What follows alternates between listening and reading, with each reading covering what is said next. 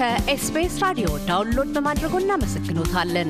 ሙሉ ፕሮግራሙን እንዴት ማድመጥ እንደሚችሉ ለመረዳት sbs.com.au/amharic ይጎብኙ። ጤና ይስጥልኝ ክቡራትና ክቡራን አድማጮቻችን፣ ከኤስቢኤስ አውስትራሊያ ዛሬም እንደተለመደው እንግዳ ይዤ መጥቻለሁኝ። ከዚህ ከአዲስ አበባ አቶ ሙሉጌታ አስማረ በቅርቡ ስራ የጀመረውና በሂደት ላይ ያለው የጎህ ቤቶች ባንክ ዋና ስራ አስፈጻሚ ከባንኩ ምስረታ ከቤት እጥረት ለመፍታት ይዞት ከመጣው አላማና ሌሎች ጉዳዮች ጋር የተያዙ ቆይታዎችን ለማድረግ እዚህ ቢሮአቸው ተገኝቻለሁ። አብራችሁን ቆዩ። አቶ ሙሉጌታ በጣም ነው ማመሰግነው። እንግዲህ ጎህ ቤቶች ባንክ በዚህ ሰዓት የኢትዮጵያን የቤት ችግር ለመፍታትና በዚህ ኢንዱስትሪ ውስጥ የራሱን አሻራ ለማኖር ተቋቁሟል እና በዋናነት እንግዲህ በጥናት እንደገባችሁ ስለምገምት ኢትዮጵያ ውስጥ ያለው የቤት እጥረት ኢትዮጵያ ውስጥ እናንተ ለተሰማራችሁበት እና ይዛችሁት ለመጣችሁት ሐሳብ ገፊ ምክንያት ነው ተብሎ የሚታሰበው ዋና ችግር ምን ያህል ነው? አመሰግናለሁ። እንግዲህ በአገራችን በተለይ ደግሞ በከተሞች ከፍተኛ የሆነ የቤት እጥረት መኖሩ ይታወቃል። ቤት በከፍተኛ መጠን እጥረት አለ። እንግዲህ መሰረታዊ ለሰው ልጅ ኑሮ መሰረታዊ ናቸው የሚባሉት የመብላት፣ የመጠጣት፣ አልባሳት የማግኘትን ያክል ቤት ደግሞ በጣም መሰረታዊ እንደሆነ ሁሉም ዜጋ ቤት መጠለያ ይፈልጋል። እንዳለመታደል ሆኖ ደግሞ በእኛ ሀገር በተለይ በከተሞች ቤት በጣም በከፍተኛ መጠን እጥረት አለ። ቤት እጥረት እንዲኖር በርካታ ምክንያቶች አሉ። የተወሰኑትን ባነሳ ጥሩ ነው። አንደኛው እና ዋናው መሬት እንደልብ ያለ መገኘቱ ነው። ከተሞች አካባቢ መሬት እንደልብ አይገኝም። ያው በሊዝ ነው እኛ ሀገር መሬት የሚገኘው። ሁለተኛው የኮንስትራክሽን ግብአቶች ውድ ናቸው። እንግዲህ ቤት ለመስራት ሲሚንቶ፣ ጠጠር፣ አሸዋ የመሳሰሉት ግብአቶች፣ ብረት ምናልባትም ዋና ዋናዎቹ ከውጭ የምናስመጣቸው ሆኖ በአገር ውስጥ የሚገኙትም ቢሆን ከፍተኛ የሆነ እጥረት አለ። ሶስተኛ የገንቢዎች ቤትን የሚገነቡት ሰዎች ወይም ኮንስትራክሽኑን ስራ የሚሰሩት ኩባንያዎች ዘመናዊ ቴክኖሎጂ ካለመጠቀማቸው የተነሳ ቤቶችን በፍጥነትና በጥራት የማምረት ችግር አለ። ከነዚህ ባልተናነሰ ሁኔታ ደግሞ የፋይናንስ እጥረት አለ። ከፍተኛ የሆነ የፋይናንስ እጥረት አለ። በእኛ ሀገር ቤት ለመስራት ወይም ቤት ለመግዛት የሚያስችል የብድር አቅርቦት የሚሰሩ ባንኮች አሁን ባለንበት ሁኔታ የሉም። ከጥቂት ዓመታት በፊት በንጉሱ ዘመን ጀምሮ ኮንስትራክሽንና ቢዝነስ ባንክ የሚባል ሞርጌጅ ባንክ ነበረን። እሱ የዛሬ 8-9 ዓመት ገደማ በመንግስት ውሳኔ መሰረት እንዲዘጋ ወይም በኢትዮጵያ ንግድ ባንክ እንዲዋጥ ተደርጓል። ከዛ ጊዜ ጀምሮ ቤቶች ላይ ትኩረት አድርጎ የሚሰራ ባንክ የለንም። እርግጥ ነው አሁን ያሉት ኮመርሻል ባንኮቻችን ብዙዎቹ መጠነኛ የሆነ የቤት ብድር ያበድራሉ፣ ግን እነዚህም የራሳቸው የሆነ ችግሮች አሉባቸው። ስለዚህ ስራዬ ብሎ ዋና ስራውን የቤቶች ፋይናንስ ማቅረብ አድርጎ የሚሰራ ባንክ የለንም በአገር ደረጃ። በዚህ የተነሳ ዜጎች ከባንኮች ብድር ማግኘት አይችሉም። ቤት ለመስራት ወይም ቤት ለመግዛት የሚያስችል ብድር ማግኘት አይችሉም። እንግዲህ ይሄን ችግር የተገነዘቡ በሴክተሩ ለረጅም ዘመን የሰሩ ሰዎች ተሰብስበው ይሄን ችግር ለመፍታት ምን እናድርግ ብለው ሲወያዩ መፍትሄ ሆኖ ያገኙት ዋና ስራው የሞርጌጅ ፋይናንስ የሚያቀርብ ባንክ መመስረት መፍትሄ ሆኖ ያገኙትና ወደ 11 የሚሆኑ ሰዎች በአብዛኛው የድሮ ባንክ መሪዎች የነበሩ ሰብሰብ ብለው ይሄንን የቤቶች ባንክ ማቋቋም ሐሳብ አምጥተው ይሄ ሐሳብ ዳብሮ ነው እንግዲህ ሞርጌጅ ባንክ ይሄ የቤቶች ባንክ የጎህ ቤቶች ባንክ እንዲቋቋም ዋና ምክንያት የሆነው ማለት ነው። ባንኩን ለማቋቋም የጀመርንበት ጊዜ ትንሽ አስቸጋሪ ነበር። ኮቪድ የጀመረበት ነበር። አገራችን ውስጥም ደግሞ የሰላም ችግር የነበረበት ስለሆነ ረዘም ያለ ጊዜ ፈጅቶብናል። ወደዚህም ለመምጣት ትንሽ ቻሌንጅ አድርገውናል። እንዲያም ሆኖ እንግዲህ ጎህ ባንክ አሁን ሰፊ ጥናት አድርጎ እንዲመሰረት ተደርጓል። ባንኩ የተመሰረተው ዜጎች ባዋጡት ገንዘብ ነው። ምን ማለት ነው? ባንኩ አገራችን ውስጥ የፋይናንስ ተቋማት ሲመሰረቱ አክሲዮን ማህበር ሆነው ነው የሚመሰረቱት። ስለዚህ ጎህ ቤቶች ባንክ አክሲዮን ማህበርም ባለ አክሲዮኖች ባዋጡት ገንዘብ የተመሰረተ ባንክ ነው። ባንኩን እንዲቋቋም ሐሳቡን ይዘው የመጡ ሰዎች የራሳቸውን ጥናት አድርገዋል፣ አዋጭነት ጥናት አድርገዋል። አዋጭ እንደመሆኑ መጠን ይሄንን ፕሮስፔክተስ አዘጋጅተው ለፐብሊክ ነው ሐሳቡን ያቀረቡት፣ ሼር ግዙ ነው። ስለዚህ ይሄን ሐሳብ ገዝተው አምነውበት ሼር የገዙ ወደ 8000 ገደማ ሼርሆልደሮች አሉ፣ ባለ አክሲዮኖች ማለት ነው። እነዚህ ባለ አክሲዮኖች 1 ቢሊዮን የሚያወጡ አክሲዮኖች ቀርበውላቸው እነዚህን በሙሉ ገዝተዋል። ከዚህ ውስጥ ግማሽ ያክሉን ማለት ወደ 521 ሚሊዮን በብር የተከፈለ ካፒታልና 1 ቢሊዮን የተፈረመ ካፒታል የተመሰረተ ባንክ ነው። ከኢትዮጵያ ብሔራዊ ባንክ የባንክ ስራ ፈቃድ አግኝቶ ስራ ከጀመረ እነሆ 5 ወራት ገደማ ሆኖታል። ባለፈው ጥቅምት ወር በኢትዮጵያውያን አቆጣጠር 2014 ዓመተ ምህረት በይፋ ስራውን ጀምሯል። ስለዚህ አሁን በአገራችን ለቤት ግንባታ፣ ለቤት መግዣ ወይም ለቤት ማደሻ የሚሆን ፋይናንስ የሚያቀርብ ሙሉ ስራውን በዚህ ላይ አድርጎ የሚሰራ የሞርጌጅ ባንክ አለን ማለት ነው። ይሄ ልዩ የሚያደርገው የሞርጌጅ ባንክ መሆኑ ብቻ ሳይሆን በፕራይቬት ሴክተሩ የተቋቋመ የሞርጌጅ ባንክ መሆኑ ጭምር ነው እና ባንኩ ከ8000 በላይ ባለ አክሲዮኖች አሉት። እነኚህ ባለ አክሲዮኖች ባንኩን በበላይ ሆኖ እንዲመራላቸው ቦርድ አዋቅረዋል። 9 አባላት ያሉት ቦርድ አለ። ቦርዱ ደግሞ ማኔጅመንቱን አዋቅሮ ሙሉ በሙሉ ማኔጅመንቱ ኃላፊነት ወስዶ ስራ እየሰራ ነው። እኔ የዚህ ባንክ ዋና ስራ አስፈጻሚ ነኝ ወይም ፕሬዝዳንት ነኝ። አሁን በይፋ ስራችን ስለጀመርን የብድር አቅርቦት ጀምረናል። ሂሳብ ከፍተው ገንዘብ እያጠራቀሙ ለዚህ ብድር ተጠቃሚ እንዲሆኑ ዜጎችን እየጋበዝን ነው።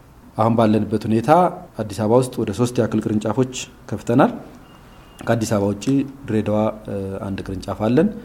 እንዲህ እያልን በየክፍለ ሀገር ያሉ ትልልቅ ከተሞቻችንን ጭምር የዚህ ባንክ ተጠቃሚ እንዲሆኑ ስለምናደርግ ዜጎቹን በእነዚህም ትልልቅ ከተሞች ለምሳሌ እንደነ ባህር ዳር፣ እንደነ ሐዋሳ፣ እንደነ አዳማ ያሉ ትልልቅ ከተሞቻችን ቅርንጫፎች እንከፍታለን።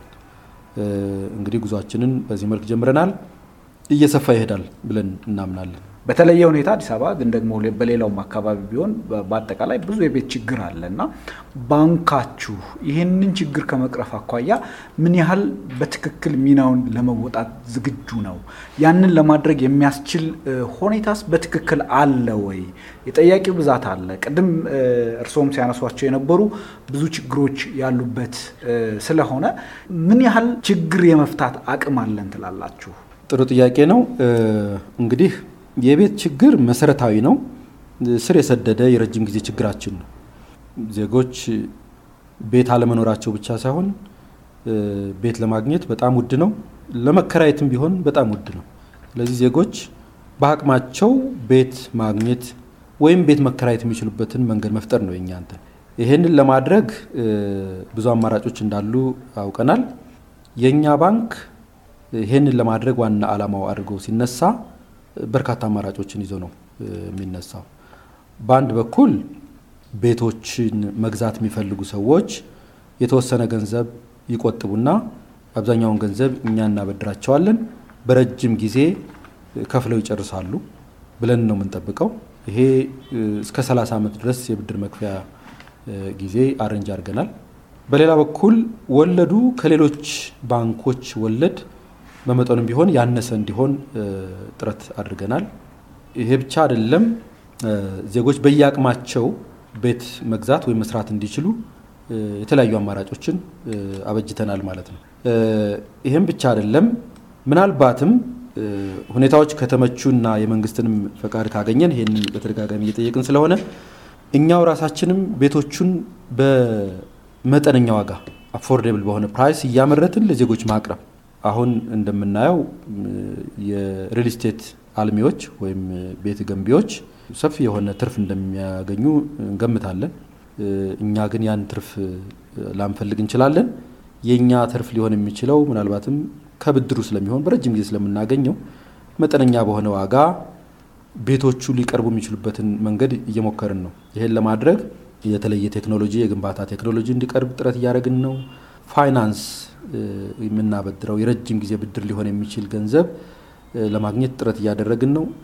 ይሄን ገንዘብ ለማግኘት አንድም አስቀማጮች የሚያስቀምጡት ገንዘብ አለ፣ በሌላ በኩል ደግሞ የረጅም ጊዜ ፈንድ የምናገኝበት መንገድ ከሀገር ውስጥም ከዓለም አቀፍም ገንዘብ አቅራቢ አካላት ለማግኘት እየሞከርን ነው።